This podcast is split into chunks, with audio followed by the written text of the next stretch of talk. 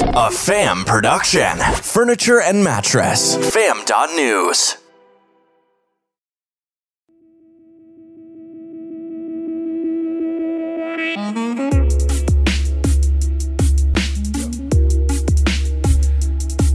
Yo, what up, fam? Welcome to another episode. I am your host, Doug Stewart, and today we are talking about comedy.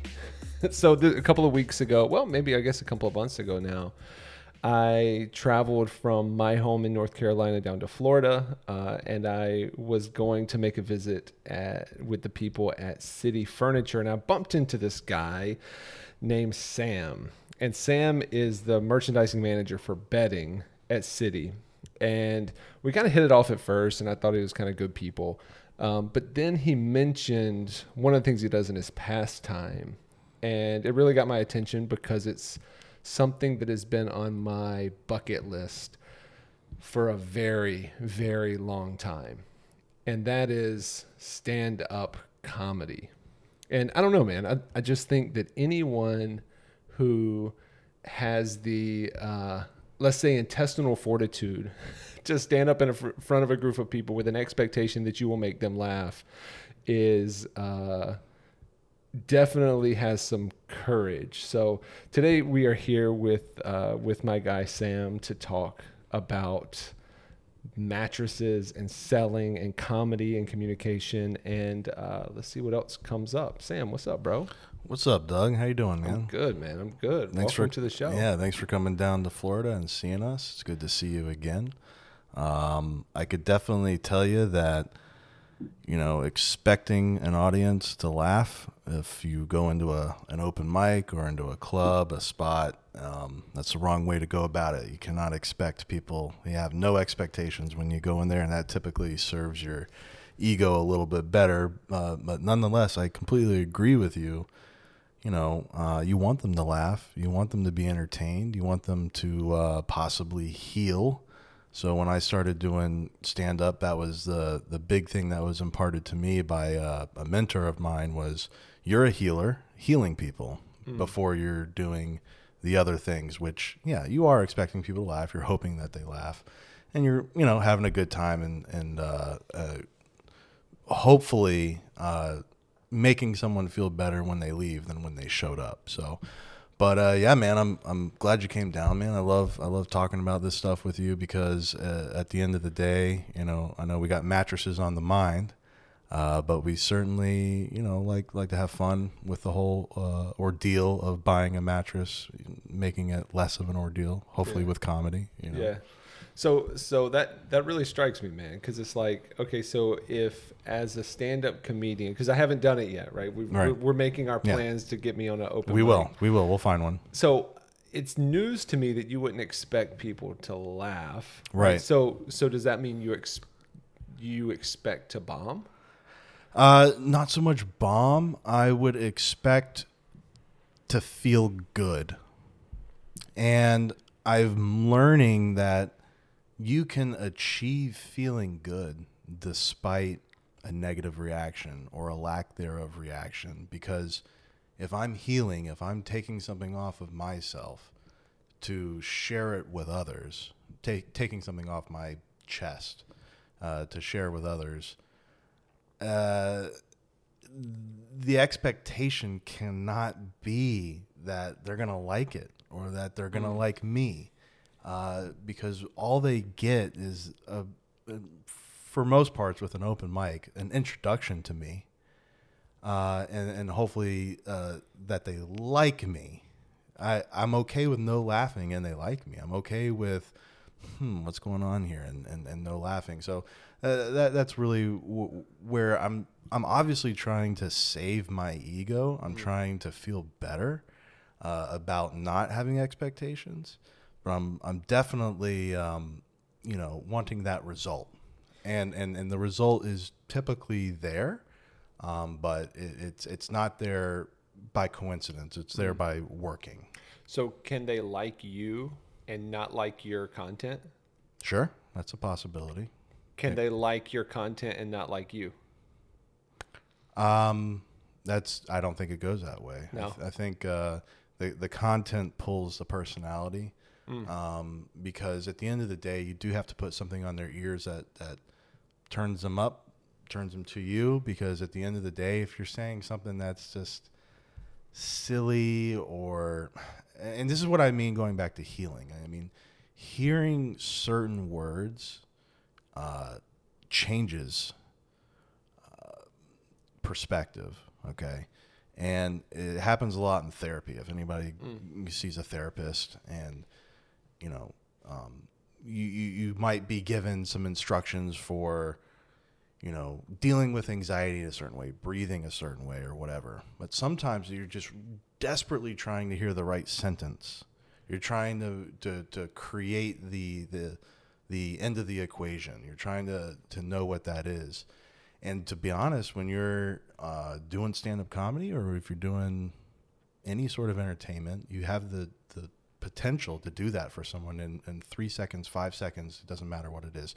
So uh, I want to laugh, uh, of course, but it's hard for me to do so. So I, like I always try to put myself into the shoes of an audience member, and I go, okay, well, here's this curly headed guy up on stage. You know, he looks like a six foot gnome or whatever it is that, you know, again, I try to bring myself like humble myself in the eyes of the audience. And then at the end of the day, I try to just offer them something. And that, that's, that's what gets you to go to the stage because if you mm. worry about them laughing or not, you're not going to go. You're going to be scared. Mm. And that happens. So do you think that's why most people are like horrified of it? Yeah, of course. Yeah. Yeah, they don't want to do it. There's no way. They, they can't put themselves out there. They're they're not a piece of meat, but you have to be one. Mm. Um, and I'm only speaking from if there's any uh, stand-up comedians out there who've been doing it for 10, 15, 20 years. Uh, they're going, "You- you got it, kid. You understand it, but you know the the real the real effort or or the real uh, result comes from the effort of doing it over and over again because you can't just walk out and be charming once and think it's going to work for you over and over again. You know, it's Yeah. just the same thing with sales. Yeah. You can't be a one trick pony. Yeah, it's something that um, I think I talked about this in a previous episode. I don't know, maybe I have, maybe I haven't.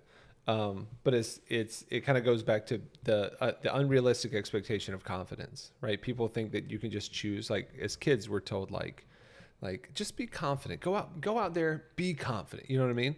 But it's like that's not how confidence works. You know what I mean? Confidence is not a choice. Confidence is something that you earn, mm. right? And you mm-hmm. can only so so then people go, okay, so if I can't choose to be confident, I, uh, confident, I have to earn it. How do I earn it? And the answer is courage, right? Mm-hmm. You have to have the courage to get your butt kicked or to bomb or to mess up or to fail, right? Mm-hmm. S- To then earn the right to be confident because because you have evidence that you've done something that's that other people choose not to do. It's like that that uh, Seinfeld bit where he goes, and this is an old one where where he says that that that study said that there's that people would rather die uh, than give a presentation, right? And so he goes, so what that means is people would rather be in the casket, be the one in the casket than be the one giving the eulogy, right? Which is hysterical, right? It's completely, it's a complete paradox that that would be true. But to your point, like you can't just do it once and expect to be good. Like you have to earn the right to be confident to then be good, Right. right? Yeah, and and, and to that is pride. I think. Yeah. Uh, uh, kind of something that coincides with confidence is pride. And the funny thing about pride is I really don't believe it's real in in most of the cases that it's presented to me. In other words, you know, uh, to be proud of something that you were born with, you did not earn. Um, I have brown hair. I'm proud of it. Well, Oh, okay. that's interesting. Yeah. Why? Yeah. Okay. I made an audience laugh last night. I'm proud of it. You have to also be able to say, I went out on a stage and nobody laughed, and I'm proud of it. Mm. And uh, and and so the, again, that that that's the reward for me with comedy. It's it, I get to heal, and and sometimes when you're practicing, you might you know if you and I did a class or something, and there were 15 other individuals in there, and we got to do open mics for each other on a weekly basis.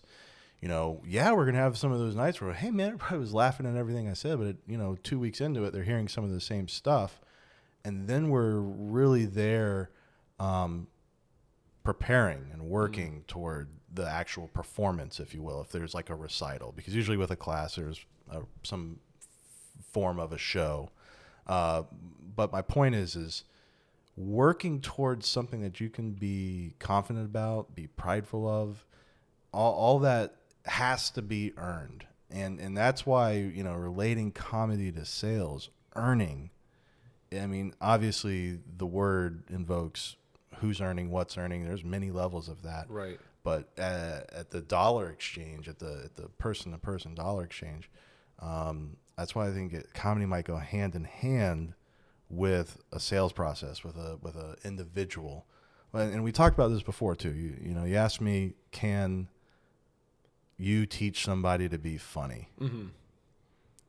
No, but I think you can teach them to heal other people. Again, just to go back to what my boy Ramon, if Ramon ever listens to this, told me is you're a healer healing other people. Do they feel better when they leave versus when they came in? And if we were working on that on a week to week basis, man, that's like better than comedy to me. You know mm-hmm. what I mean? Because you can go on stage sometimes and you realize that, oh, I wanted to do this whole bit about, um, you know, wet bathrooms. The floors are wet, and I hate it all the time. Whatever it is, something you want to gripe about. I hate fill in the blank. Right. This annoys me. Fill in the blank. But sometimes, man, you really go in there, and it's therapy.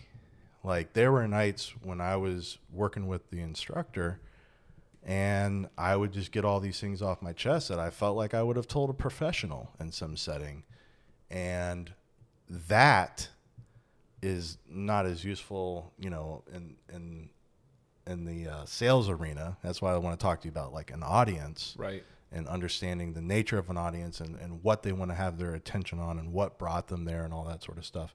But uh, you, you can, without a doubt, on a week to week basis, even with it's just with people who aren't laughing at you, you can create something that you can take on the stage and be, you know, uh, proud of regardless mm. of the result. That and that that's uh, been a healthy way for me so far. Again, I might just be worried that you know people don't like me.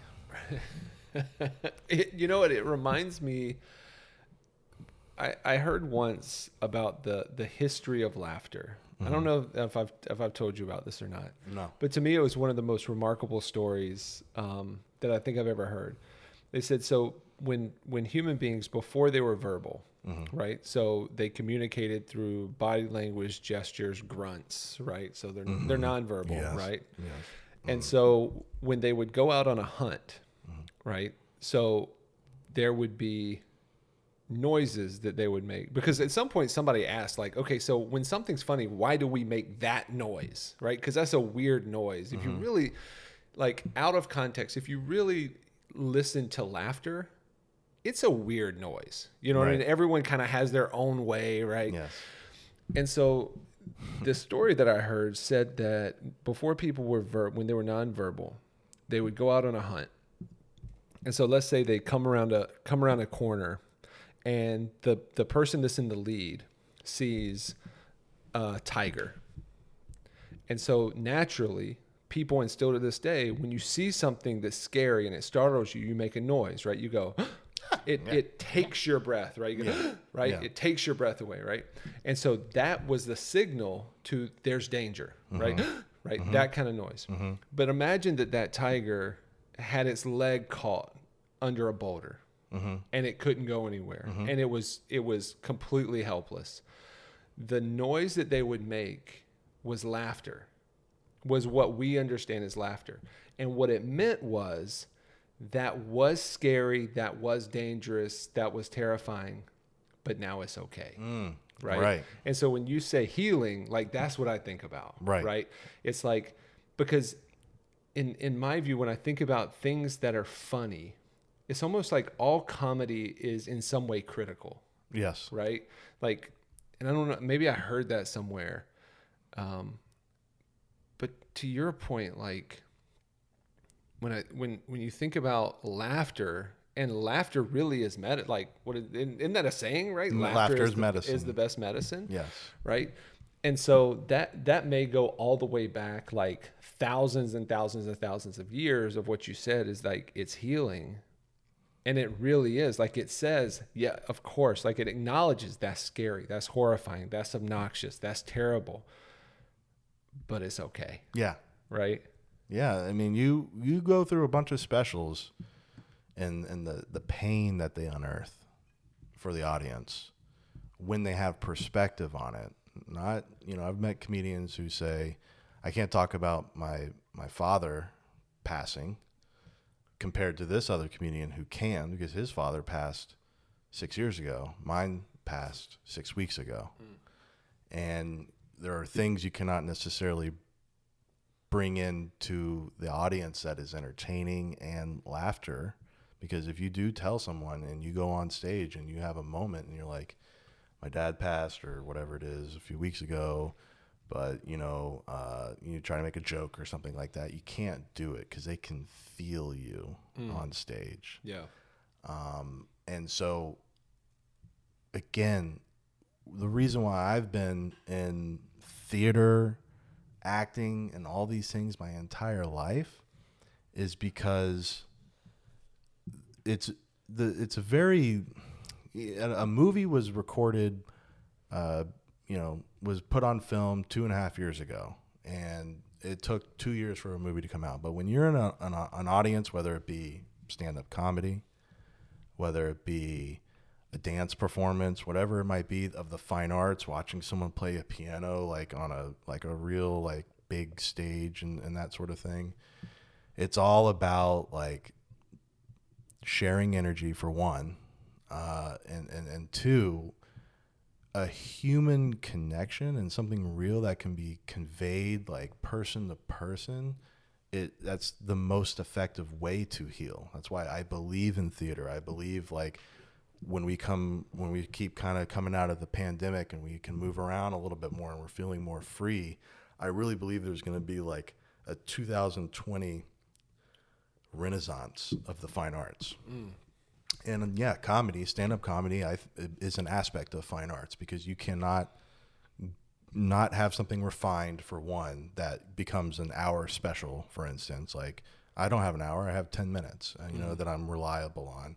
I have a, a, personality and, and fun with it that I'm. You know, I, I feel like I could be funny for an hour, but you know, you actually have to to work to get that pride. You have to earn to get that pride and that sort of thing. So yeah man I, I healing and, and and that that idea going back to our ancestors that's why it's so effective man that's why your uh, an audience member's response to it is is it's cellular. I don't know hmm. what else to call it. Or yeah it's, it's built in. Yeah. like it's it's it's as built in as maybe anything else that that that that we that we do. Is like a it's a factory setting it's, you it's know? human 5g yeah. Yeah. That's what we share. Yeah. So what do you think about this just kind of comes to mind what there- it seems to be like there's culturally right now there's a little bit of like attack on comedy. You know what i mean? Like Yes, there is. like there are things that you're not allowed to joke about. Of course. How, how do you I, I know i have my opinions on some of that stuff. How do you think about that? Uh, a great hot topic, Doug. Wonderful. Put me on the spot here for such a uh, no, no. It's who cares what I think. Uh, Doug does. Thanks for caring today. Uh, and anybody. you can else. get canceled off this podcast Yeah, too I know. I, you know what i I- mean I'm wondering. No. so I go back to the basics. I, I go back to the country I grew up in and understanding some of the fundamental things that I've been given in contrast to other countries in the world, um, which is a freedom of speech, which is something that I, I, I believe very deeply in. So people who say things can say things, but you, you're never going to be free from consequence. Uh, it's just the way it is. It's the way life is. It's it's the way um, adverti- as advertisers are. It's the way you know a lot of the money that circulates is uh, at the end of the day, and and that's why you know um, you can't go into a theater and, and yell fire and you know the basic things. But when it comes to the stage, it's a brush. Uh, the the the tones and the enunciation and the consonants and the vowels that come out of your mouth is a brush, and that is cannot be uh, silenced. It, it, it has to be there, and people have to be able to do it. And each individual has to understand that if I'm going to go down this path and be speaking, uh, you know, about hot topics and having, you know, unpopular opinions about them, you just, just have to be prepared to understand, like, this is the way the world works. And there's going to be these people over here that support you and say you can say whatever you want. Um, and, and I don't think, like, a comedian could ever, you know, say enough to where he's galvanized some, you know, army of resistors of his with his opinion. That does that doesn't exist, but there is certainly, you know, people who say things that that that hurt others, and and that's one thing that I've always been kind of mindful of with comedy is I, I like to go up and have fun and joke about mattresses and roast people about oh you sleep on this you sleep on that what are you thinking you know? Uh, throw it away what's it got flowers on it you know? Um, you know are you tending a garden in your bedroom or something you know? Just messing with people but I, I- think that uh, the the people who are getting canceled they're aware what they're walking into Yeah. they're fully aware and what are they getting canceled from they're not getting canceled from their fans Right. and if that's what they're garnering and that's what they want, then that's what they have. But if they want new fans, they want to spread, they want to be popular, you, you, you have to think of people like uh, Jim Gaffigan. Mm-hmm. I mean, you might listen to him on a podcast, you might hear an opinion, you might be like, oh, but you hear him on stage, man, and he is talk about his brush, his verbal brush. It is everybody likes to look at it. It's the Bob Ross. It's it's Right, it's right. it's it's universally accepted. Everybody's got a family. Everybody's got trouble. Everybody's got weight issues. Everybody's not tan enough. Everybody's got a big head. And whatever he likes to talk about, it's very relatable. Hot pockets. Hot pockets, and uh, but otherwise, yeah, the the ones that are they're throwing up opinions and they're just trying to be. I I- feel like the Dave Chappelle's of the world are trying to be like philosophers and philosoph- philosophers in in history. I'm not calling him a philosopher. I'm just saying that's what he's trying to achieve. Is this kind of tip of the spear opinion? Like I am the forefront of this. Uh, I am trend like a new trend in this thought pattern. Well, one, it's never a new trend. The- thought pattern already exists. It's just Yeah. he's he's participating in it. So, but I don't know. What do- what do you think? I mean, uh, are we are we should we be not should we be editing ourselves? Should we be censoring ourselves? Yeah, I, I think I would go a step further than than even saying that they're philosophers. I, I, I my perspective would be that comedians and artists are are the perhaps the prophets of our day. Yeah. You know, it's like because I mean, I mean, when it comes to when it comes to you know freedom of speech, I mean that's that's one of the reasons why this this this weird uh, uh, you know test or this this theory of uh, of uh, of the United States has lasted as long as it has Yeah. Because we have this thing. You know what I mean? There's like only a handful of things that make us different than historically than anyone else. You know what I mean? And there there's a reason why the United States is the United States. Mm-hmm. And it's because we can say what we want and we can criticize you know ourselves and our government and our people and different groups of people you know and we can we can check our check each other you know it's like a, a lot of my a lot of my youth and young adulthood was spent playing basketball mm-hmm. you know and if you couldn't take a joke if you couldn't take getting roasted you couldn't play Yeah. because because verbally going after each other was the way we tested each other's resolve because if you can't take it on the bus you're not going to be able to hack it on the court Yeah. Yeah. you know what i mean Makes sense. and and so in some ways it's a way for us to to to become resilient without having to go through hard times mm-hmm. actual hard times right and resilience only can happen normally with the exception i think of that type of comedic criticism it can only happen through actually going through hard times Right. right? So I think it's one of the rare things that we can deliberately make ourselves stronger without having to actually be like to your point you can heal right? I i can i can listen to something that's that deep as long as i know it's going to be okay but i can still get the point i can still get the lesson you know what i mean? And i think the other part and i think we forget this i think as a culture but like bro the market will decide. Like we don't have to cancel people. Like Right. the, like um it's like when uh, I forget his, his his real name, but Kramer when he like lost his mind and did like the whole like like uh like Michael Douglas. That's not his name. I'm yeah no no no but he did like the whole like he lost his Richards. mind Michael yeah there you go he did the whole like racist like thing it's like bro we didn't need to cancel him for that because Right. the market decided Correct. it's like oh yeah we don't get down with that guy right, Right. right, Yeah, it, it, it's because people think they might be getting a shock and a laugh out of the shock, but they are hurting people. That you you Yeah. can't you can uh, when I talk about these the brushstrokes of the the verb, you know, there's some offensive paintings. It doesn't mean you can't offend somebody, and and being sympathetic to that, empathetic to that, I think is, is still important. But I think it's just as important, like you're saying, to let anything fly out of the mouth it- it's it's what our country was built on. Yeah. it's why I feel safe to a degree. Um, so, yeah, I, I, you know, to go back, you know, you mentioned basketball. I was- I have a traumatic uh, memory. let's And, heal let's yeah, heal So We'll let's heal a little bit. You know, I my dad used to coach my sisters in basketball, and then I was a kid. I'm, I'm about you know six years younger than my middle sister. I'm the youngest in the family, and I, I started playing recreational basketball, and we were, you know, one year we were great. Like we were undefeated. You know, we were in the newspaper, and my dad was a coach, and we're very proud. And I was pretty good. I was a big kid at the time. I, I, I was big, and then I got to high school, and then. And, you know, I maxed out about six foot. Okay, six foot in shoes, uh, five eleven and three quarters. I'll be honest right now, without shoes on. But here's my point. Here's a traumatic memory. I'm an art. I'm an artist, right? I went to school for acting, Yeah.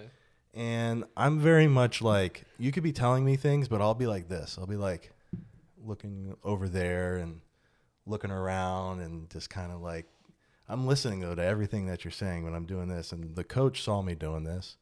I was kind of daydreaming, and he takes the ball and he throws it into my gut as hard as he possibly can and knocks the wind out of me. And it hurt, like it hurt. It was very painful. Uh, and I was like, I'm quitting basketball and I'm never playing basketball ever again. But I think this goes to the point of, like you were talking about your your friends, you being able to take a joke, being able to roast each other, and on the bus, on the court, it's the same thing. Well, you can catch somebody off guard and you can throw a ball into their gut and knock mm-hmm. the wind out of them. And that's the only thing that I would never take away from anybody that felt a certain way about something that was said. They they have the right to feel that way. I have the right to say this. Uh, I'm not necessarily, like I said, I'm not a, you know, out making strides to, you know, be a philosopher, to be a prophet, which I agree with. You know, um, it, it it's more for me. Uh, I'm having fun, man. It lets me do my create creative side, say some things I might not be able to say in a in a normal setting. Um, but uh, at the end of the day, um, basketball was very traumatic. No, I'm just kidding. Uh, I I uh, I got out of uh, basketball and went into baseball. I was very successful with baseball. Uh, nobody threw anything into my gut, just my cup, um, which was always fun. Um, but yeah, man, I I, I think uh, w- well, my question for you is if I'm healing, if I am uh, able to say whatever I want to say, who am I looking for specific people to tell this to? Who who who do I consider as my as my audience if I'm selling a mattress? Am I aware of who that is? Are there four different types of people, five different types of people, one different one type of person? Because at the end of the day, it seems like there's two sides when you go out on stage and you say something that upsets people. The people who, hey, ha ha ha ha ha. People like, hey, I wish you didn't say that. Well, these people paid tickets to be here for one, and you know, Yep. there's there's that part of it. But like, I guess what I'm what I'm asking is, um, do we care about the audience? So so I think so. So, and and I think that's why it's worth doing. Because we care. Mm-hmm. You know, it's like so I've got you mentioned your siblings. I've got one sister and she's about 5 years younger than me. Mm-hmm. And we give each other a really hard time. Like we don't get to see each other too much, but there's a handful of times a year we'll get to the beach together, me and my family. And my mom is the master of this thing that my sister and I like to call the confuse and conquer technique. Right? She will run you in a circle and you will do emotional gymnastics. And she is one of the absolute best on the planet. Like she is formidable in an argument. And she can be dead wrong and all the evidence is against her and she'll still beat you to a pulp. Mm-hmm. Right? And so we grew up with that and my sister and I just last week we were having this conversation. Um, we were talking about um, some some work stuff. I was telling her some stuff going on with me. She was telling me some stuff going on with her, and we were talking about this other person that um, that my sister was talking to that said that they just had a hard time being confident, like in a professional environment. And my sister goes, you know, it's just not something I've ever dealt with. And so I said to my sister, I was like, you know why, right? Like, you know why you've never had a problem with that. And it didn't occur to her immediately. And I was like, well, because when we were 11, mom was verbally like kicking our ass and teaching us to be tough because there were no holds barred in our house. Like, we clowned each other ruthlessly, right?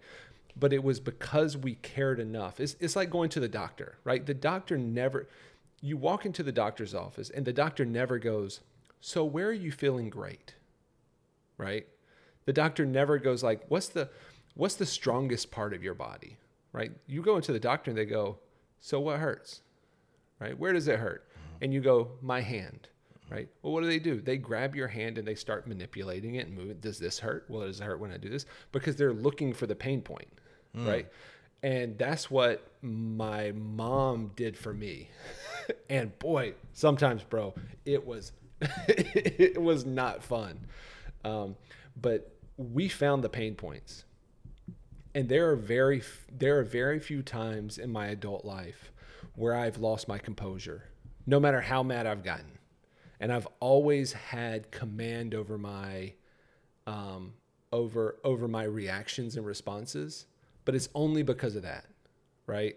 Because the nature of healing is you have to find the areas that hurt, right? Now, I, I don't think it's helpful to go and hurt people to create wounds. Right. Right. That's a different that's a whole different part of the conversation, right? Right. You don't create them, but it's okay. It's okay. It's okay to um, to poke at a wound that's already open. Yes. And, and that's another reason why, you know, that I, I think comedy is the comedians are the prophets of our day, you know, because oh, and by the way, if you're you know speaking pro, a prophet in terms of like biblical history, like the Christian Bible, the Jewish Bible, uh, all the prophets were killed. Mm-hmm. They didn't die of old age. they were all killed by the people. Mm-hmm. right. Mm-hmm. So it, it also is like, okay, so this might be sort of a noble cause, but you got to know what you're signing up for. Right. You know what I mean? You got to know you you're probably signing up to be martyred, mm-hmm. right? And some people like Chappelle, like Rogan, right? They can get past stuff because of they've they've developed the following, right? But somebody just starting, this may be a bumpier road starting now as opposed to starting in 1991. Right. Right. when things were different Right. right and you could you could you know back in the richard pryor george carlin like those sorts of those sorts of guys that like really friggin' went for it Oh, yeah. you know what i mean Oh yeah.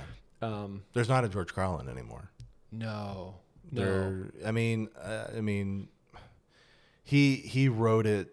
His line of uh, you know let, let's call it reckoning on things. I, I don't yeah know. yeah yeah yeah yeah double use of the word meaning he likes to wreck things he likes to, to, to bring things out and uh, expose them and share his thoughts and his detest uh, you know how he detests these sorts of things but I like you, you know if I am healing an audience, I am identifying a pain point and then fixing it, aren't I? Mm-hmm. And I'm not realizing that. And I mean, I'm realizing that now as we go back and forth and we discuss this, because this is, you know, it's, it's funny. Like, you know, this this podcasting thing is funny. Everybody, it's like, you know, I'm I'm here trying to, you know, have a nice organic conversation, but I'm also like trying to sound like I am smart. I- Coherent. hello, everybody. I am very smart and understand these things and can relate them to you, and then perhaps we can all heal. Um, no, but it, it, it, it's interesting because now, I, you know, what I was saying in the beginning, it made it, it did kind of make it feel like I don't care what the audience thinks. I, I don't care how they react. I think I do care about them. yeah. And when we are talking about relating comedy and sales, if you really don't take the stance of ultimately caring for the 100%. person across from you, they see that and they go seek somebody that does. Right. And it's a challenge, especially in, in, in my retail world. I mean, my doors are swinging off the hinges. Um, people are, you know, breaking through the glass to get into our stores. We have a really good position in the state compared to a lot of furniture companies. We have a really good in stock uh, supply chain team uh, or in stock quantity supply chain team addressing those things. And it's hard to do that. In other words, you might come in and I don't have enough associates to handle all the customers. And if I divorce myself even from a customer for five minutes, that plays into the idea that this person doesn't care.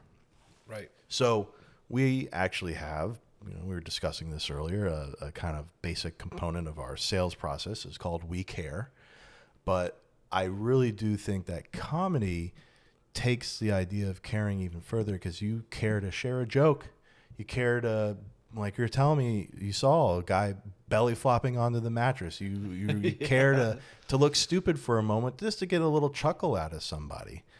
Um, you know, the other day I was, you know, someone was wearing a a Grogu shirt, and I said, "Oh, it looks like you're wearing you got Baby Yoda," and she got very mad that I said ba- that baby I said Baby Yoda, and I said, "Well, I apologize to you and Jon Favreau for that."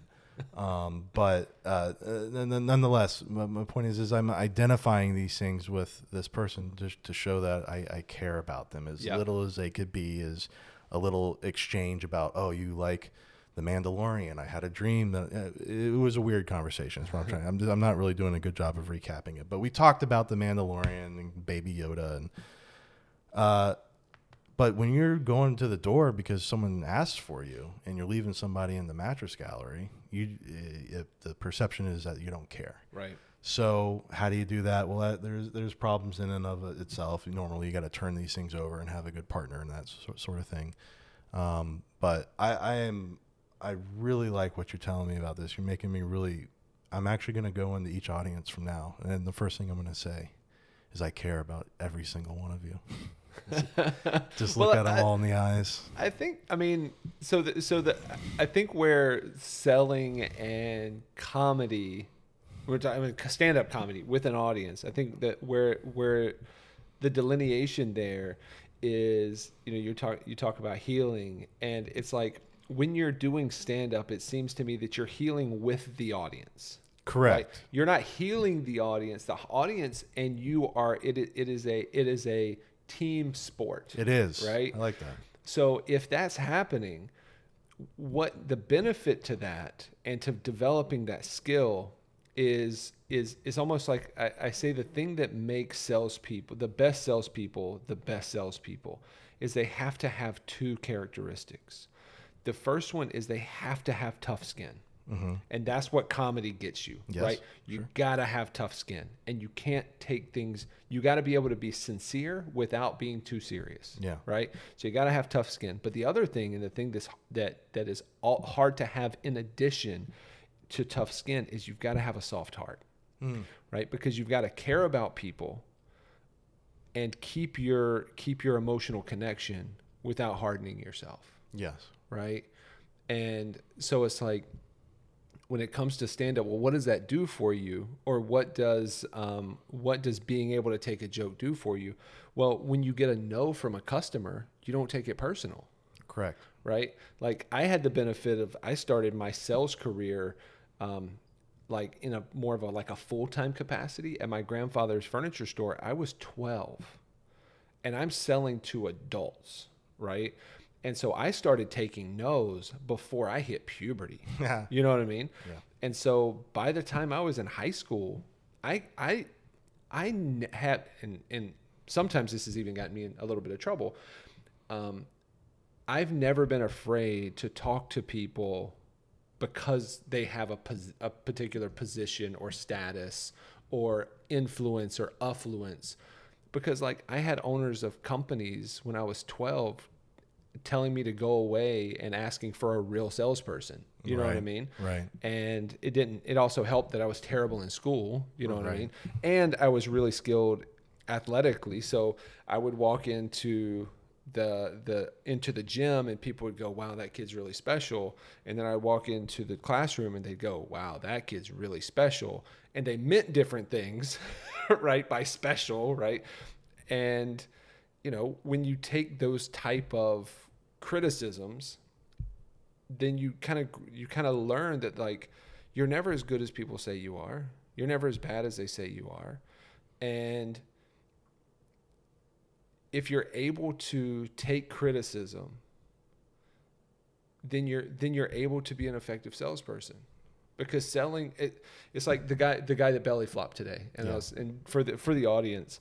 So I'll walk into a city store today and I walk through the the the, the furniture, uh, the, the the the upholstery, the case goods, walking past stuff, going back to the to the bedding uh, gallery, and I see a salesperson interacting with a customer, and the customer asks a question about motion transfer, and it's one of the one of my favorite definitions. Actually, one of my favorite definitions of comedy of is uh, or of humor is humor is when logic takes a left turn There you go. right Yeah. so you think it's going to go this way and it goes the opposite way and that's funny right? Right. that's how you make something funny and the perfect example was this was this guy the customer asked something about motion transfer and instead of explaining the motion transfer or asking the couple to lay down and one move around like you would expect he just turns around about faces and full out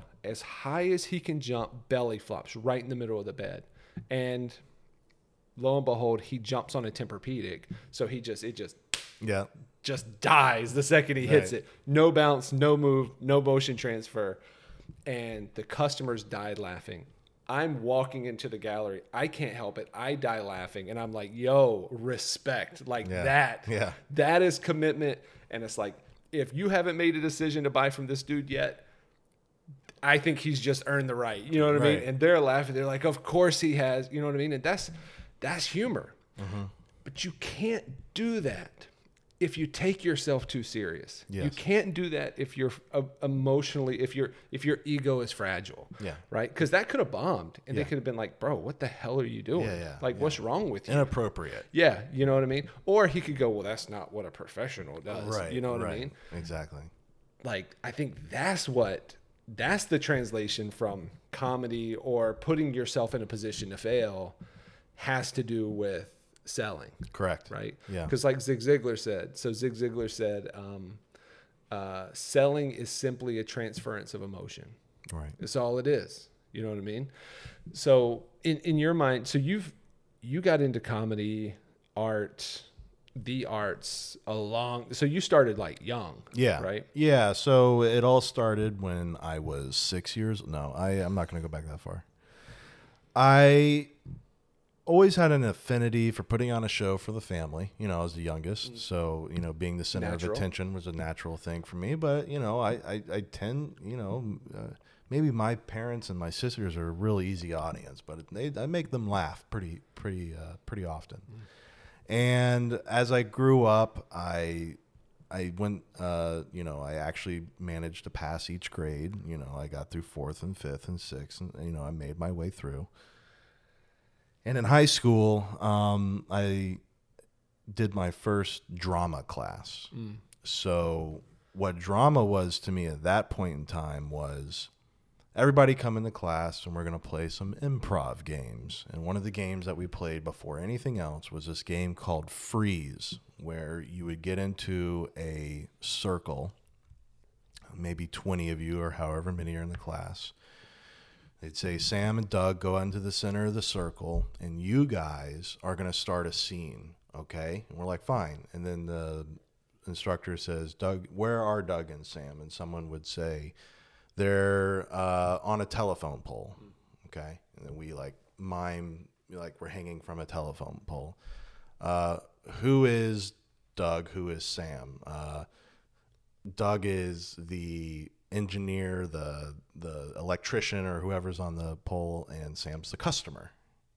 And so now we've already created an absurd image. Why is the the the engineer guy on the pole with the customer? Like when does the customer put on a, a so then we act that out. And maybe we climb down the pole and we have an issue or whatever it is, and we get into a certain pose where like maybe you're like reaching your hand out to me and I'm like covering my head or whatever it is, and someone will yell freeze. And they'll go take the position of Doug or whoever's pose they preferred and would start a new scene. So if we hmm. were reaching for each other, then maybe they can say, I, I can't get you, Leo, or whatever. Like maybe you start reenacting the Titanic. I'll never let go. Yeah, I'll never let go. Uh, and then it's Liar. like, and then like the other one's like, what? We're in three feet of water. Well, are you okay? Yeah, you know, right. like whatever the, to, Right. to make the other person look good Yeah. and, and the yes and and all that sort of stuff. So that's where I would say the performance arts came to me. Like my dad's always played piano. Uh, he was a musician, uh, a guitar player. He has all the instruments, but he was a scientist growing up. So he didn't really get to flex that creative side as much as he probably wanted to. But I was relentless in that effort. So when I initially had that class, finally in in my tenth grade year, well, or my ninth grade year, I said, okay, I had enough. I'm going to go and do the TV production class because they're using three thousand dollar cameras, and I want to take what I'm learning here or what I've learned here about being funny and and and creative and put it on film and learn how to use the computers, uh, these G5 computers that they had at the at the school at the time. I was like, I'm taking advantage of that. But I didn't get into my first play until my 12th grade year when I auditioned for um, a play called The Foreigner. And there's actually a, a, a poster in my room of the time I directed The Foreigner. So I went on to, at one point to direct it in a, in a theater in Gainesville, Florida. But that's kind of where it began. I got bit by the improv bug, where it's mm. everybody's having fun, everybody's laughing, energy is just whizzing around the room, the ball is in the air, people are having opportunities to be brilliant with a piece of comedy, to be real with maybe something like improv. Doing an improv scene doesn't mean that you have to like say freeze and do something funny. You can you can go to the person who's kneeling and say my dog died or something like that. You know, you Yeah. you could do whatever it is to like you said, take a left turn. And then from there, what I realized, I morphed from the group and then doing the show on stage, The Foreigner, I realized that there's another person in the room, hmm. and that's the audience. And I'm. Yeah. referring to them as a person, but Yeah. it's a group of people. And then that's what really got me going because I was like you, an, an athlete my whole life. I played baseball year round, and being a, a catcher, I was. They call it a show, the show for the reason in the MLB because you're on stage, the pressure's on you, and the moment, uh, if it's going to go well, is on you in that moment. So, like, I always kind of fed off that my whole life. Loved hitting home runs, loved throwing people out at second base, loved blocking a ball that, you know, got thrown into the dirt. And I was catching like Eric Thomas, who is Lamar Thomas's younger brother, who throws absolute gas. And, you know, I probably broke my thumb several times. Freddie Lewis, who went onto the Yankees, he was a lefty throwing me just dirty, nasty things falling into the ground all the time. And they trusted me with that. And I really liked that.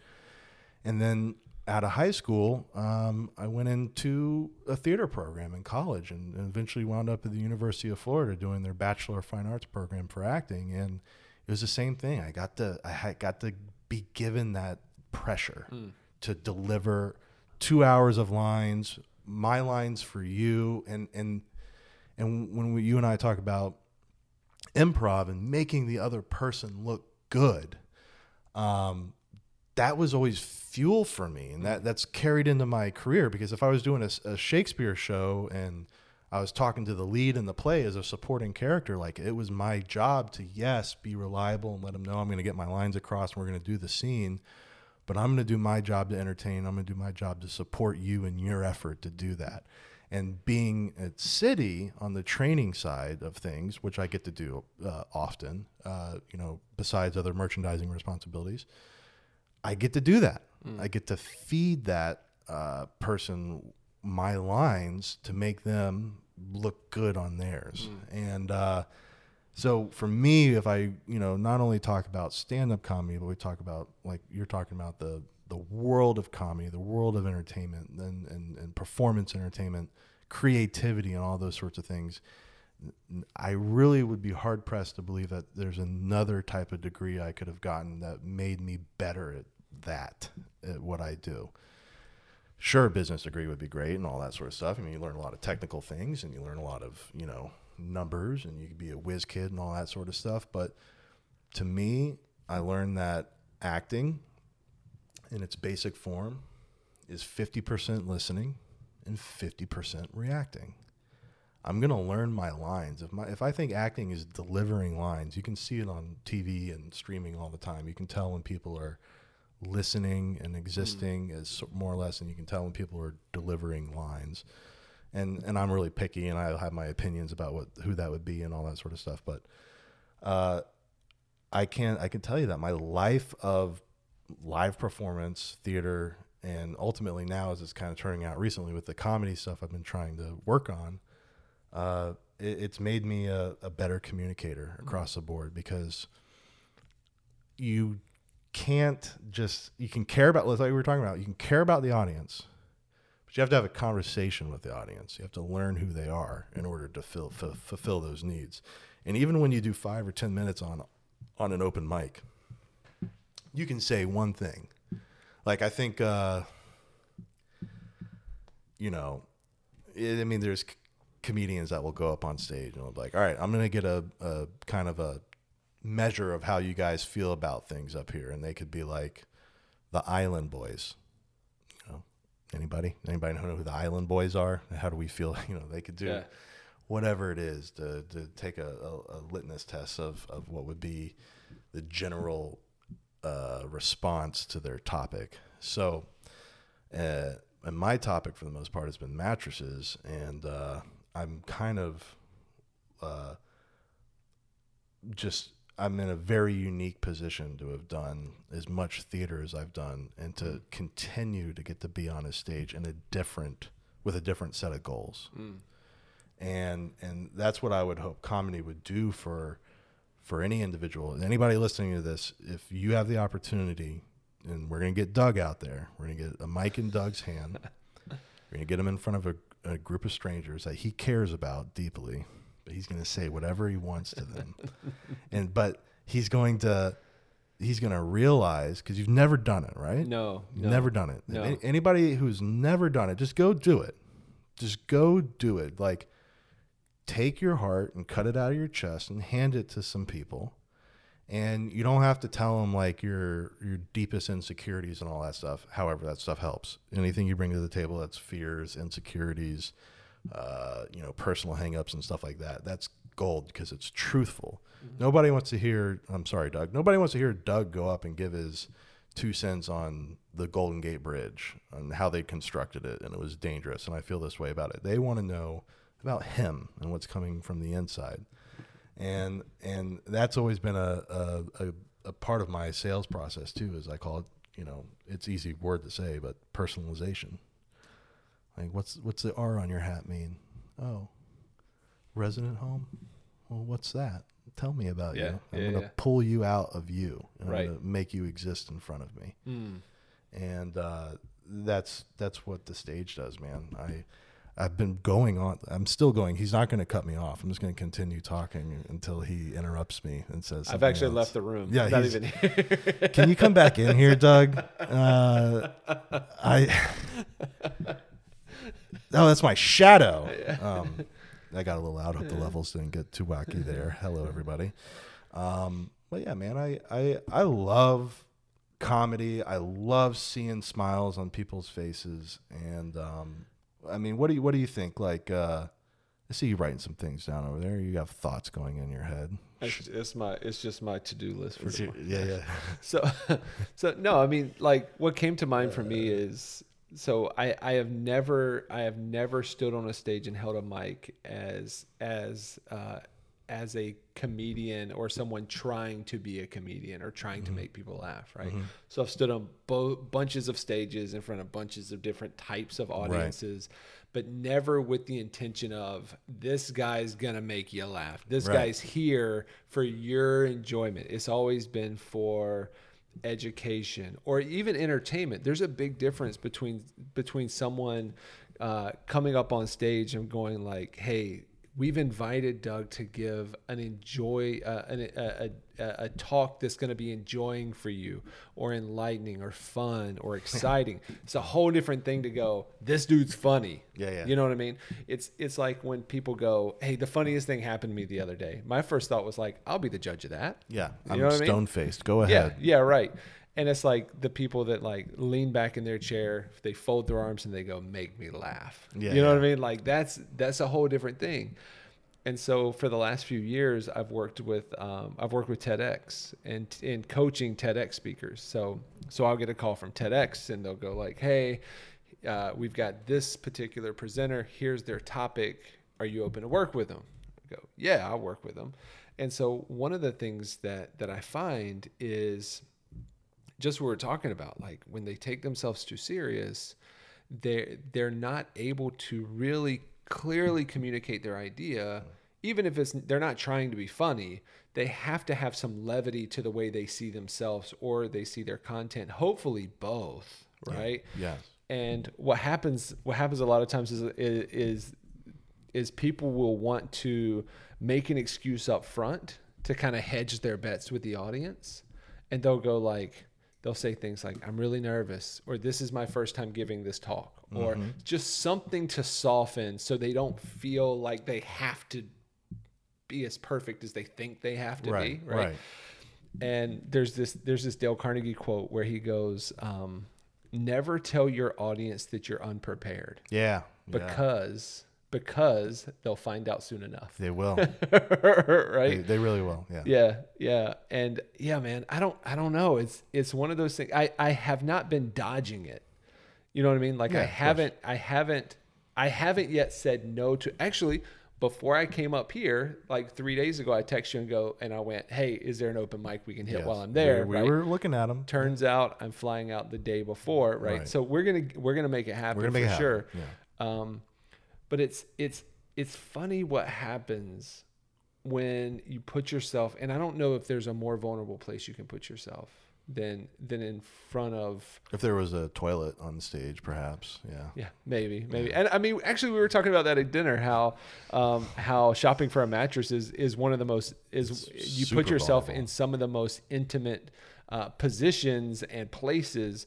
Like there's not there's not a a a thing that a customer purchases a consumer goods that they would go and try out in front of other people that is more intimate than a mattress I agree. right um and I mean, they don't like it when I go try on lingerie. Right.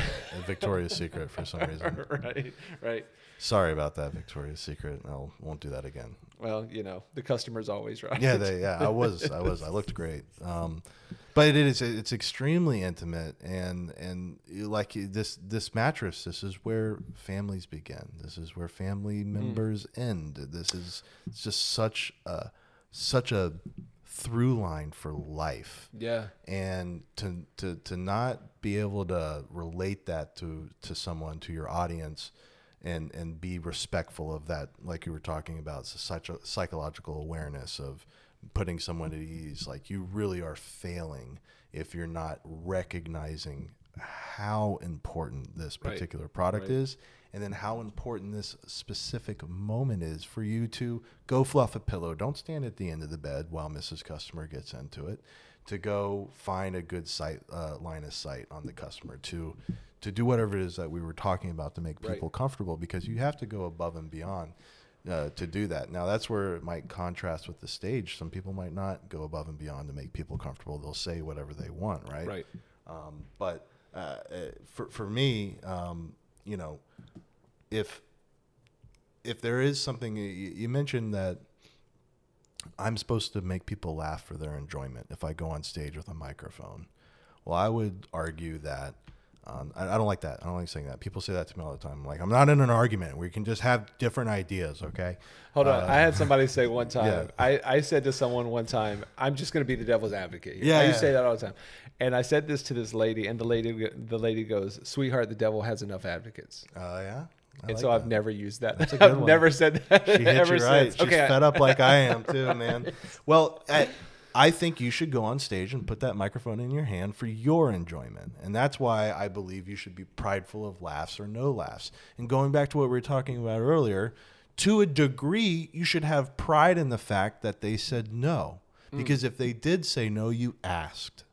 And if you ask, that's half the battle. Now, if they say no, you probably didn't have the right preparation. You probably didn't have the right deal. You probably didn't have the right uh, whatever demeanor the whole time, or or the right offer, product, price, place, um, uh, person. So you probably didn't have one of those things. But you know, I, that's the contrast. It, you do in a sales environment have to consider making this for their enjoyment. And you, we hear salespeople say they're beaten down at the end of the day. How was your day? Oh, it's rough. The customers are really just kicking my tires and kicking my teeth in all day, whatever it is. We've heard all the sales despondence. Uh, but at the end of the day, especially with mattresses, feeding into that, you know, you know, making sure that they have an enjoyable experience is so important because of the intimacy of the purchase. And you can it's very easy to relate that to someone. I mean i, I even heard um, i believe it was kenzie bringing it up on one of his podcasts saying that he heard something out in the field. He's going around shopping going to different businesses and, and doing his thing. And he said that he heard from someone.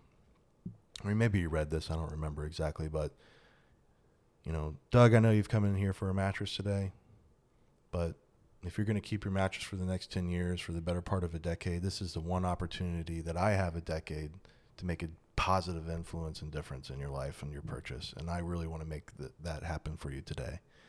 Come in here and let me help you find the right mattress. But if you really can just like like like we talk about, lower the lights, make them the only people in the mm-hmm. world for a moment, and put that across the the fact that you care, and you don't have to fake it.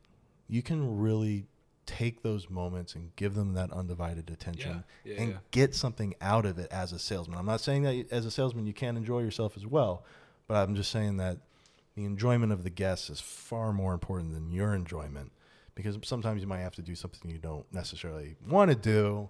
Yeah, I gave you a couple pillows or whatever it is, you know, you know those sorts of things. But for for the most part, that's what really what's been feeding me since I've joined. I used to sell TVs a long time ago, but I you know I sell mattresses now for the most part. I could technically still say I'm a mattress salesman, I think, and uh, knowing knowing that they've got me and I'm going to do whatever it takes and do the right thing in these moments uh, for that individual because it's their life that I'm going to affect. My life is the same at, at, Yeah. when, after that mattress gets in their home, you know. Um, but yeah, man. Uh, have I have I ever told you have I told you the story about the B-back bus? uh, you did, you did, but I like. Uh, gonna tell you again. I want a refresher. So my so my so when I was a kid, I was working at my grandfather's store. So I was I was probably in high school by this time. Still very very impressionable. And my grandfather had this thing that he would always say that he would say never practice on paying customers. And that still like rings for me. It's like you must earn the right. Never never practice on paying customers. Be ready for your customer before they show up. So that means think through the product, think through the objections, think through who is this for, who is who isn't this for? Why would someone purchase this? Why wouldn't they? What is it about this product that you can get excited about, right? So all of that stuff. And so I can remember there was a there was a day that um, I was walking a lot of customers, like a Saturday, and my grandpa would always come up and ask me questions about the customer just to see how well I was doing in terms of discovery, right? Was I finding out enough about them? And so, just like always, he comes up and I, I probably walked four in a row. And he goes, So tell me about that customer. And I said, Oh, no, no, no.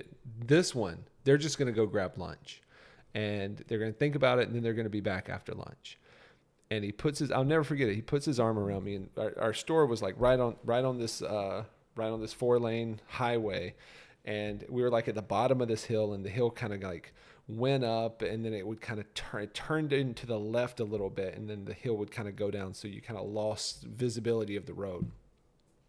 and he put his arm around me, he walks me out to the to the front door and he points up to right where the road disappears and he says just on the other side of that hill there's a bus stop.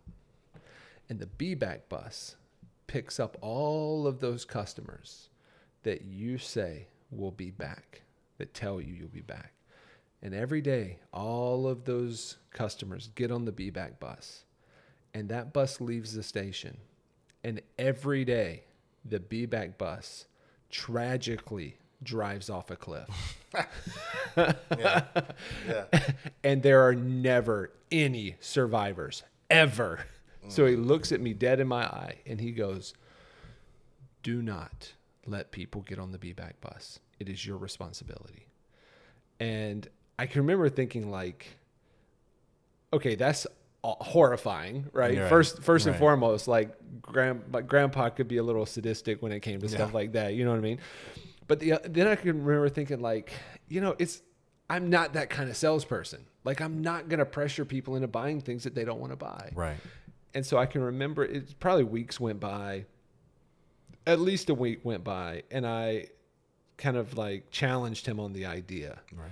And I can remember him saying asking me the first question is how many people do you know come shopping for furniture and mattress as a hobby because they think it's fun because there's nothing else in the world that they'd rather be doing.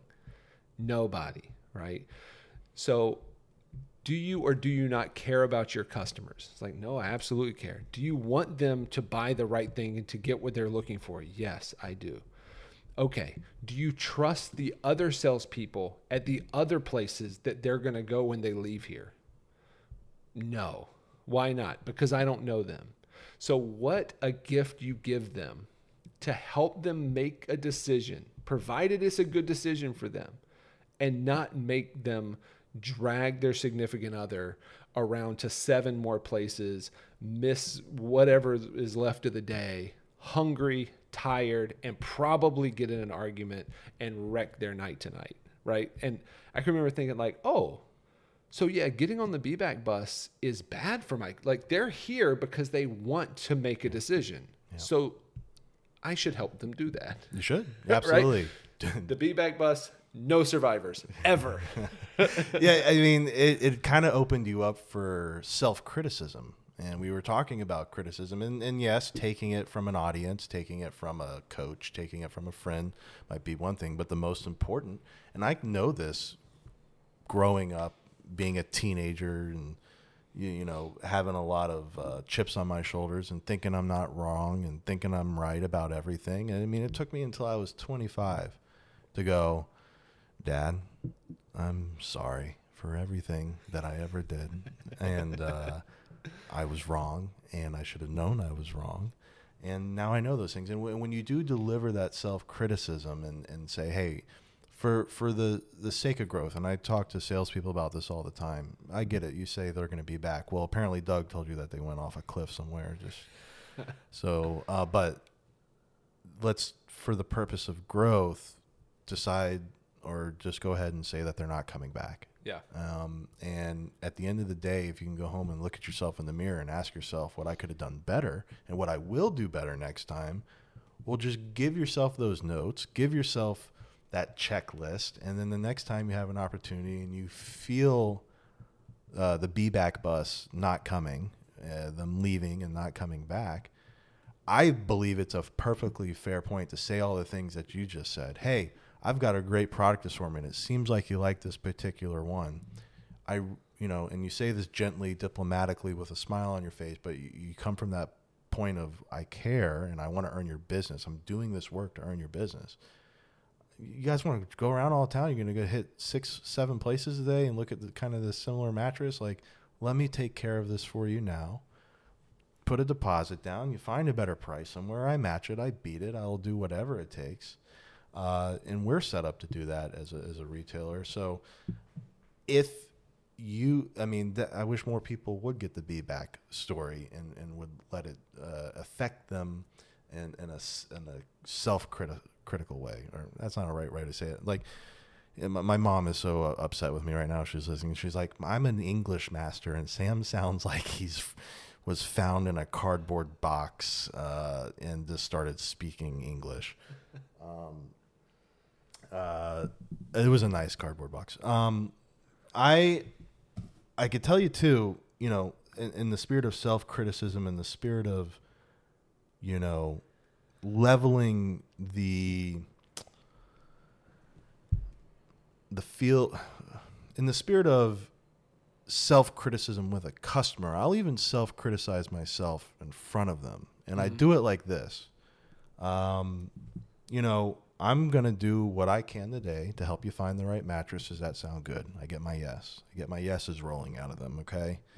And I do all my psychological war- warfare. And part of my psychological warfare is say, you know, that's interesting. You know, I might talk about, you know, they're wearing a, a, a sweater for a university or something like that. And I'd be like, you know, my dad was actually, you know, uh, an inorganic chemist his whole life, and he was a professor, and he taught people a lot of things and led a lot of research groups. And he's a really super smart guy, and he teach people about equations and and molecules and the periodic table. He's so damn smart, and if I, he can do all that and be a scientist, a tenured scientist in his field, and I can't deliver you the goods on what you need on product information for a mattress, and I can't take you to these things today and do a good job, I've failed miserably. Okay, and I'm not. uh, It, Yeah, uh, anybody listening, I get it. Yeah, not yeah. just with you, but in general. In general, I do, and and I'm not trying to diminish the challenge of uh, of a, a salesperson out there growing and and learning about this type of category, but you really do need to get to a point to where if you self criticize and you tell them if I'm not able to do this for you today, I'm not doing something correctly. And if I'm not doing something correctly, I'm not earning your business. And that's what I've done here today. Like I said, when I put on my shoes, and I've told this to Doug like five times now, the uh, my shoes, I tighten my laces. I am now the furniture salesperson. I am now the mattress salesperson. I am a character. And if that character can't pull in your business on something as simple as is pr- uh, a mattress versus what you know other people are out there doing at a high level in their fields, which can seem very complicated and convoluted and intimidating. Um, you know, so I try to disarm customers uh, from thinking that I think I'm so great. yeah. I'm not. Uh, I'm no better than anybody else. You have a million dollars. I want to help you. And that's kind of like the three rules that I go into each conversation with. So, Yeah, and and it, it's like this is a paraphrase because I, I know I'm going to get it wrong, uh, but I, there's this Marcus Aurelius quote where he says to to be to be hard on yourself and gentle with others, you know, because and and most people are really good at self criticism. Most people are really really good at it what we miss is for what end or for what purpose, right? If we're criticizing ourselves because we don't think we're worth anything, then that's not helpful. But if we're criticizing ourselves because we know we're not yet who we can become, that's that's where the good stuff is, right? Because it's it because when when most people think about criticism, they think about something really negative. It's almost like when people hear the word accountability, mm-hmm. right? It's like it sends like fear into the hearts and mm-hmm. minds of, of people. When you have a leader or a manager or a boss that looks at you and goes, I will hold you accountable, right? This immediate negative thing, mm-hmm. right? And most of the time, the people that are the most afraid of that are people that don't hold themselves accountable, right? So it's like if you're going to be critical, well, be critical of something that you can improve, right? And that's, I mean, it's kind of like what we started in the beginning. It's like confidence is something you earn. The only way you earn confidence is to have the courage to do something that you will likely fail. You know, it's, um, I was listening to a podcast with Seth Godin. This is months and months ago. But he said to ask yourself, what would you do? What would be worth doing if there were no possibilities of succeeding? Hmm. Like, what is worth failing? Like, sh- for sure you will fail, but what is still worth doing? Golf. Go- All right. Well, that's kind of like built into the whole game. That's right? it. Is That's the game. Yeah, yeah. What is it? The, it?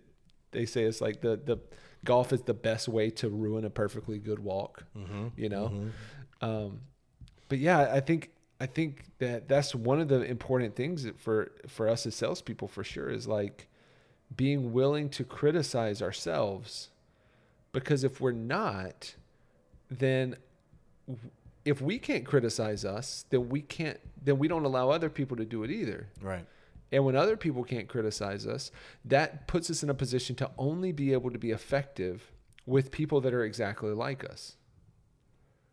And when that's true, we have a very, very, very small percentage of people that we can really connect and communicate with. And, and that that that can only be a bigger percentage of people if as leaders we're not doing what the basketball coach did to me. We're not throwing basketballs into people's guts and knocking the wind out of them. So despite you know saying I need to be able to criticize and take criticism, you you you you share those moments with people and you say, you know, you did well with this, you did well with this for the purpose of growth. Let's talk about the fact that they asked you about the warranty and you didn't know anything. Well, you got to be able to serve that over to your your the person you're training or the person you're you know trying to help hold accountable delicately, um, respectfully, and you know just shocking their system and saying, you know, you could have done better.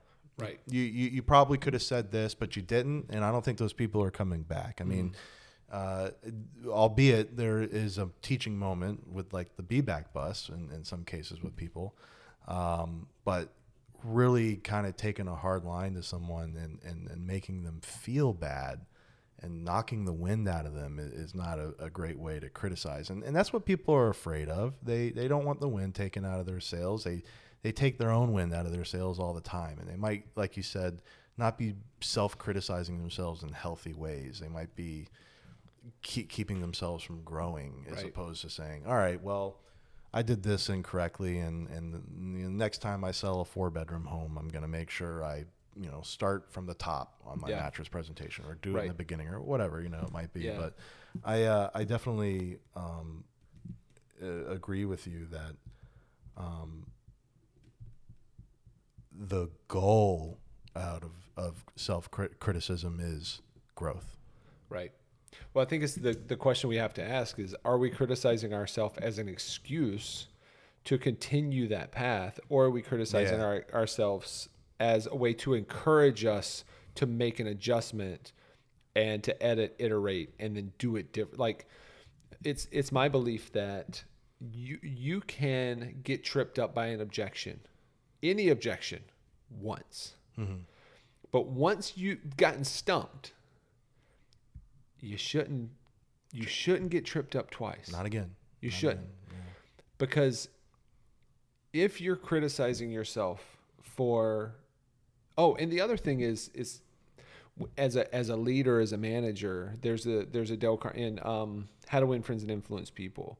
There's a pr- principle Dale Carnegie has in there that says, um, "Make the fault seem easy, uh, seem easy to correct." Yeah. right? And so it's like, what's wrong with you? is not an effective um, means for uh, for encouraging change, right? It's like, okay, so what happened? Well, why do you think that happened? Well, what do you what do you think could have been a different way to approach that, right? Because everything's a guess in sales. Like you're always guessing. You All never opinions. know, It is right? for sure. And so it's like it's really more about how do you play the odds well, right? Over time, and then you and then you learn. Well, when, when I'm in this situation or I have this I have this objection. Well, I know that I can play these the odds in this way because the customer uh, is is this way or has said this other things or I have this data from these other times that I've been successful or I've or I failed. Yeah. Right. I got a suited king queen in my hand now. What do I do? You want to be familiar with that next time you get it. Right. Next time you see what goes on the table, all those sorts of things. Because, yeah, the the reluctance to do that is purely, uh, you also your your stagnation in your progress in your career development is if you're reluctant to do any of that, uh, y- you just work backwards. Yeah. Yeah. Okay, so so one thing we talked Yeah. about earlier today that, that also comes to mind is is we talked about the um, talked about this go, driving to dinner. We talked about the uh, the importance of creativity Yeah. with sales it being in a sales capacity. So, in your mind, is creativity something you either have or don't, I or can you learn? you can learn creativity but we've discussed something similar to this you cannot learn to be funny so just related to comedies we'll just put that aside though you can't Okay. learn to be funny but you certainly i believe you can learn to be creative um, but uh, the creativity only comes from your failure Mm. I mean, you if you why would you change anything? Why would you adapt if you kept succeeding? And this was like a basic principle that was instilled in me in acting school was you can do a hand a headstand. Okay. Good. Are you proud that you can do what you can do? Now, try to do that. You know, this was like a movement class. Try to do that hand, headstand and do a split with your legs and point your toes down at the ground. Hmm. Go ahead. I can't do that. Well, if you're not willing to try and fail, then you do not develop. You do not, Yeah. uh, you know, create a path for yourself. You just stay in one spot. And so I think that's really what a lot of this boils down to is this self criticism, uh, the criticism you get from an audience during comedy, the criticism you might potentially get up front from a guest. I mean, people say it to me all the time, like, "Hey, buddy, you know, nothing you got here even comes close to what I saw over there. Right. What are what are, what are you going to do to earn my business?" I said, "I don't know. I mean, what were they offering you? What was it? I investigate, and at the end of the day, uh, you know, if if I can't take that as a learning experience and say I didn't have the right answer for him, he was sure he was challenging me. Sure, he might have had a little weird attitude with me about it because I've already found what I was looking for somewhere else, and there's no way you can match this deal. I got someone who has these things fall off the back of trucks, and I get them for a discount and that sort of thing. It's like, uh, well, okay. Um, I, what am I supposed to do? Right. You know, like, uh, so you can answer those things if you can self critique. And in terms of creativity, when you criticize yourself, you can have lots of answers. You can have lots of solutions to your creativity. You don't have to say, Doug knows the answer, someone knows the answers. You're like, you might know five answers. Right. Uh, so I- I, think creativity can certainly be taught, though. I mean, like I've been taught it by a City. I've been taught it by my old mattress job I used to work in, how to be creative to sell a mattress. It- and there were things that I didn't know Yeah. that I've been open to learning. So um, that can be taught. Not a lot of things can, though, in terms of you know what energy you have and your Right. disposition and the, your character and you know things like that. Yeah, yeah, I, I agree. I, I um, I, I have a, I, I'm I'm of the persuasion that creativity, no matter how much of it you think you have, you have infinitely more, because we use our creativity every single day.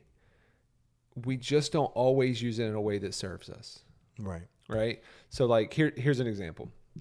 For cuz and I've done this with large groups like 3 to 500 people groups. Is the cat like That's- wiling out right now? That's the cat feeder. If anybody can hear it, it's an automatic cat feeder. I uh, travel a lot and have to feed my cats when I'm not here. There you go. Right. I felt like the the wall was falling in or something. Yeah. they're- Thought I might have to make a creative exit. yeah, yeah, yeah. Well, yeah. Criticize me for my uh, place falling apart. Uh, So okay, so here's here's what I was saying. before about- you were rudely interrupted by the cat by food. the cat food. so so we I've done this in in large groups like three, four, five hundred people, and I've asked the question by a show of hands, how many of you would say that you are not creative? Hmm. And normally it's like close to half of the of any room that I've ever asked Yeah, that question that would They go, not. I'm not creative. And it's one of the few times that I'll really challenge, like, I, I will really call people out and go, You're incorrect.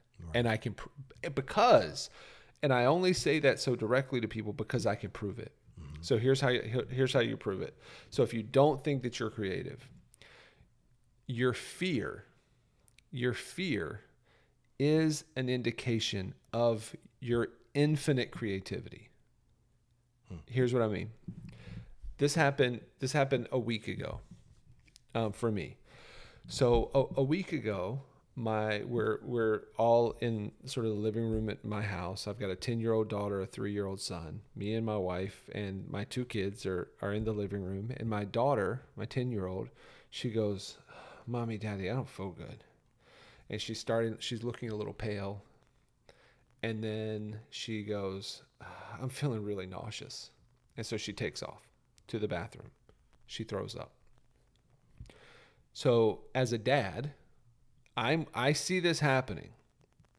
And I know what's happening in front of me. What's happening in front of me is my daughter didn't feel good. She threw up. That's the only reality that I have. I have no more information. So then I start to think like, okay, what has she eaten? Is this has she eaten something bad? Ha, where have we eaten? Is there anything this is is the milk bad? Maybe did she did did she have undercooked meat, right? So I'm start thinking about some of this stuff trying to investigate. And then fear fear hijacks my creativity. So then i go past the interrogation of what's really going on and the reality of what's happening and i go oh my gosh what if what if she can't stop throwing up? What so what if she gets dehydrated? Well gosh it's going to be really expensive. We have to take her to the emergency room tonight right? Well gosh what if what if she's like really really sick? Maybe maybe this is like a symptom of something else going on like Mm-hmm. maybe she has like maybe she has like a tumor on like her stomach or, to or something right and so i yeah. go to worse and worse and worse and within 15 seconds i'm i am in my heart and mind at my daughter's memorial service Right, right. but she's just thrown up one time Yeah. right that's creativity Yes. right? Because I have created this entire world that does not, has not ever, and probably will not ever exist. Yeah. But I've created it because we allow our fear to use our creativity more than we use it. Right. It's Right. like it's like a yeah. It's not allowing us to access it.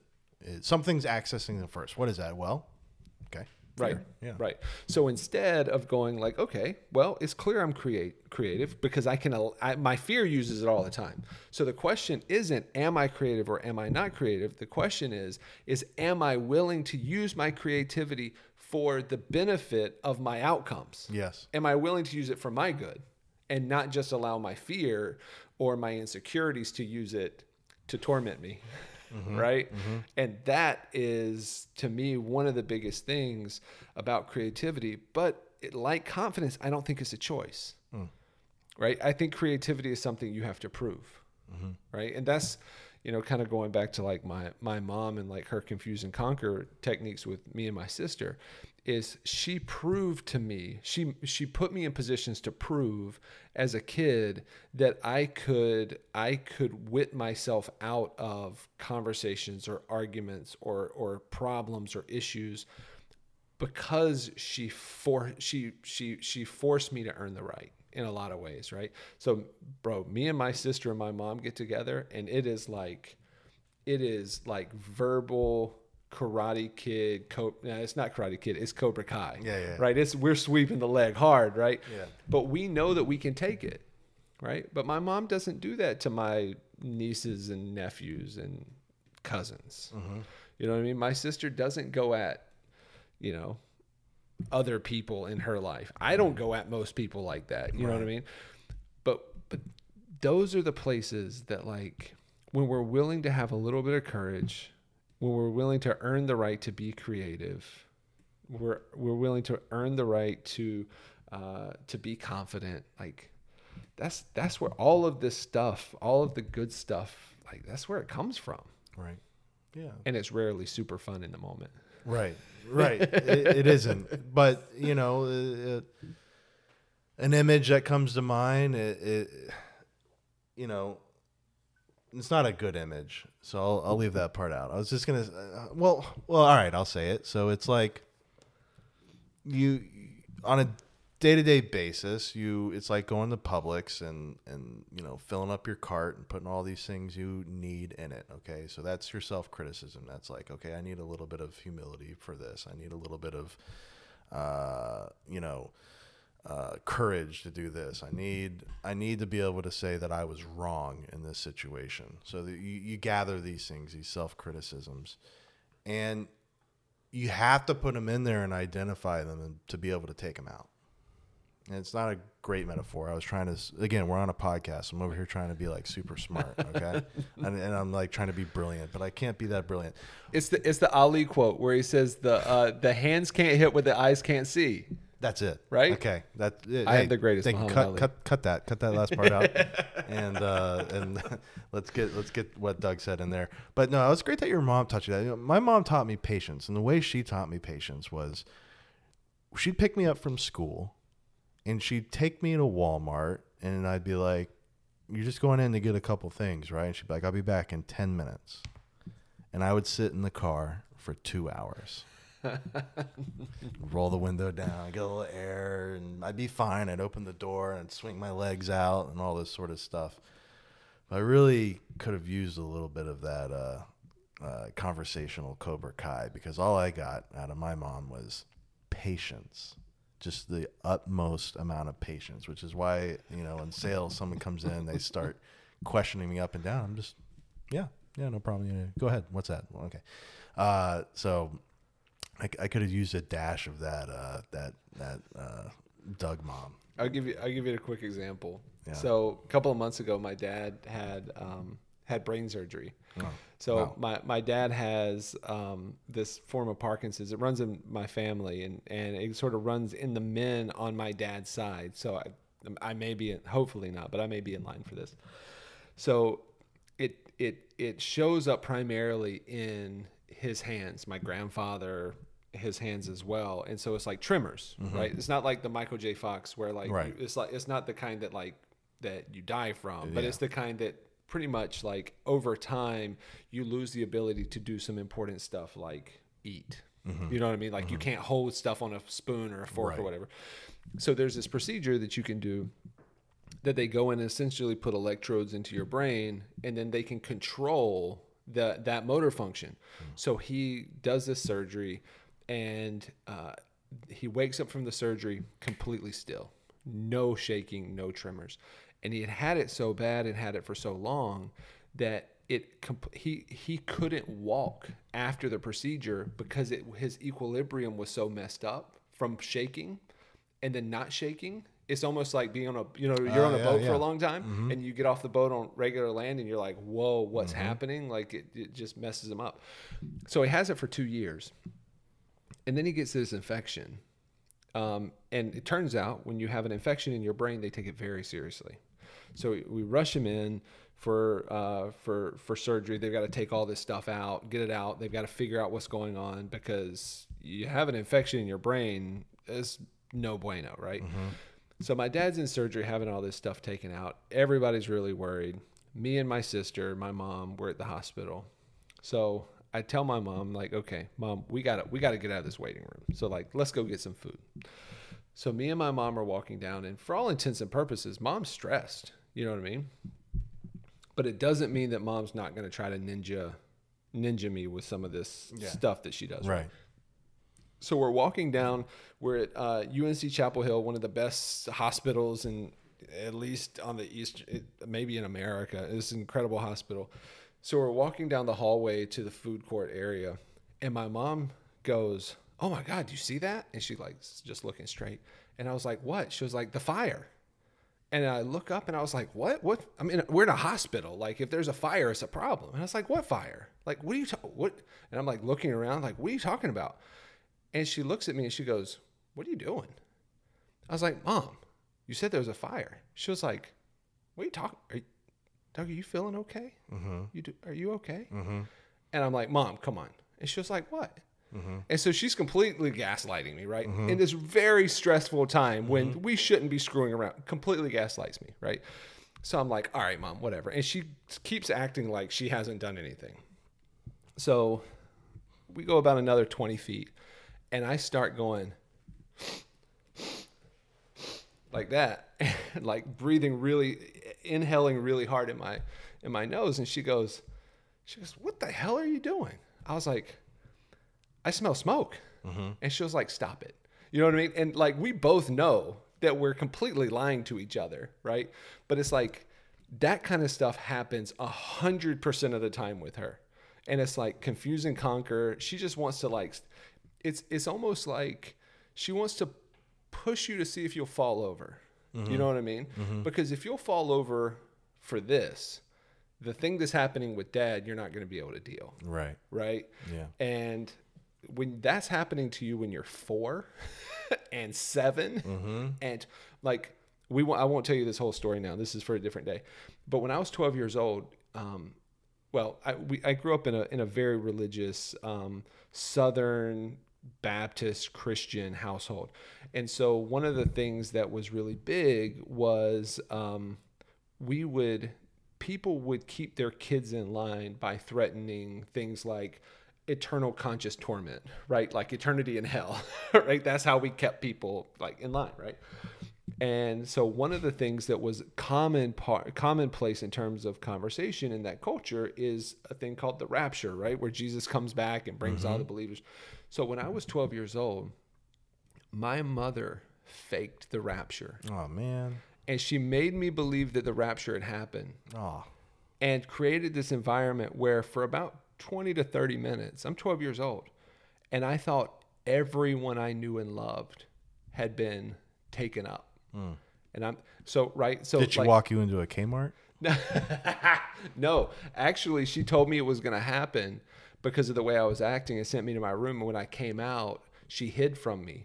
but she not just did, did she hide, but she laid out clothes in the kitchen where she was standing when I left her, like shirt, pants, the whole thing. So it looked like she had been left behind. Like Right. I had been left behind and she had been taken up. Right? Yeah. And man, it was just stuff like that. But I like this woman. yeah, I, I sometimes, sometimes I do. Uh, yeah, you got. I'm on your side. Yeah, but the thing is, is she, she one of the things that she wanted for her kids is she wanted to know that life, when life pushed on us, we wouldn't fall over. Right.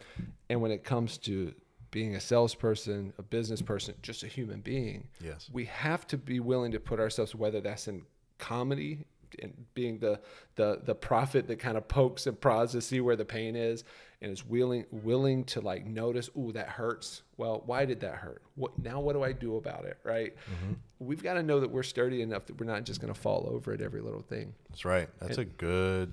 It's a. I know probably was very stressful for you growing up at times, but that's a good outlook, man. It's good to be impervious. To And it's also considered child abuse today. Yeah, hey, fair enough. You know, whatever. You know, that's why that's why I like her. You know, you know? Yeah. Uh, I'm gonna use some of those tactics now. You know. Yeah. Uh, So it's like there's two things when I tell that story to to like groups about the rapture. I like tell the whole story. I'll say the, the there's there's two lessons here.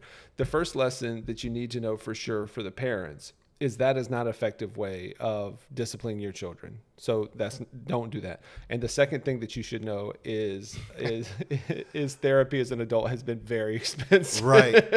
Right? It sure it sure has. I mean, I I I've um I've subscribed to a few different forms of therapy, uh, but at the end of the day, Uh, the most effective thing for me was realizing that it's mind and body. Yeah. And I had a guy, and it was mainly stress I was dealing with, anxiety that I was dealing with. And I'll tell you, you know, I went to acting school after this, um, which was great, by the way, to learn how to deal with anxiety. Like people are like, "Why are you calm? You're talking in front of 50 people. That's problematic for me." I'm like, "It's not for me because I've done it for many years. I have a lot of experience, and I've already kind of learned how to." You know, tame the body because it's usually in breath. I mean, we could have a whole nother Right. thing. Oh, on- that's a whole nother thing. a whole nother thing. Nervous energy and- leaving the body. Right, Yeah, leaving yeah, the yeah. body, and, and that's that's when you and I talk about improv. You and I talk about some of these creative aspects of of training salespeople.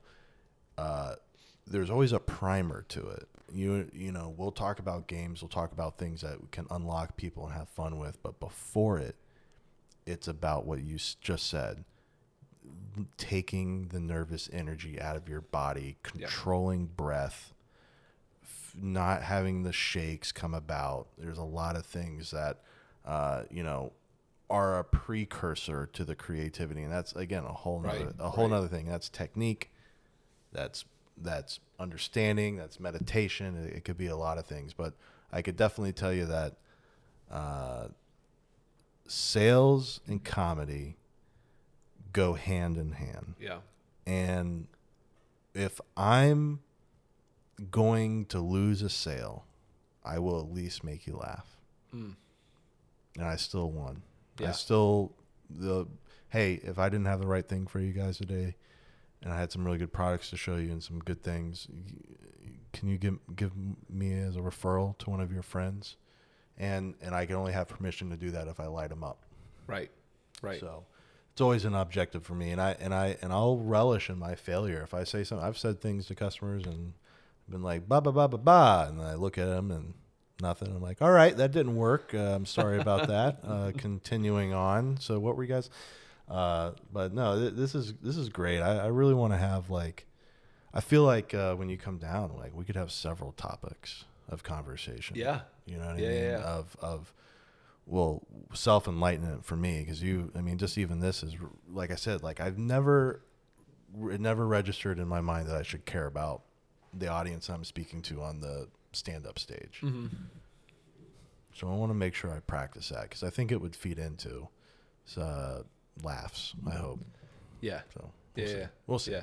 Maybe, Yeah. maybe, maybe not. Yeah. I'm maybe I'm probably just not funny. Nobody likes me, and I'm just destined to uh, fail at comedy, uh, but succeed at selling mattresses. But uh, no, either way, I, I, like I said in the beginning, you, I, I succeed either way. If I fail, I succeed. Yeah. And if you embrace that, you're you're a good salesperson. hundred percent. hundred percent. Bro, I agree. We got to do it again. This has been super fun. Yeah, for We, sure. we, you know, we've only gone for an hour and forty-two minutes. okay. So Only. Yeah. just getting started. Yeah, yeah. Exactly. Part two coming. Yeah, yeah. yeah yeah so i'll put in the description i'll put links to all of all of your things city the whole thing so Okay. um, for those of you listening check out sam and all of all the things uh, in the description make sure you're spending time on the fam uh, there's a link to my linkedin down there as well so um, thoughts comments snide remarks uh, knock knock jokes like whatever whatever floats your boat put it in there and we will see you in the next episode All right. Well, uh, that was fun. Yeah, that was- fun. peace out fam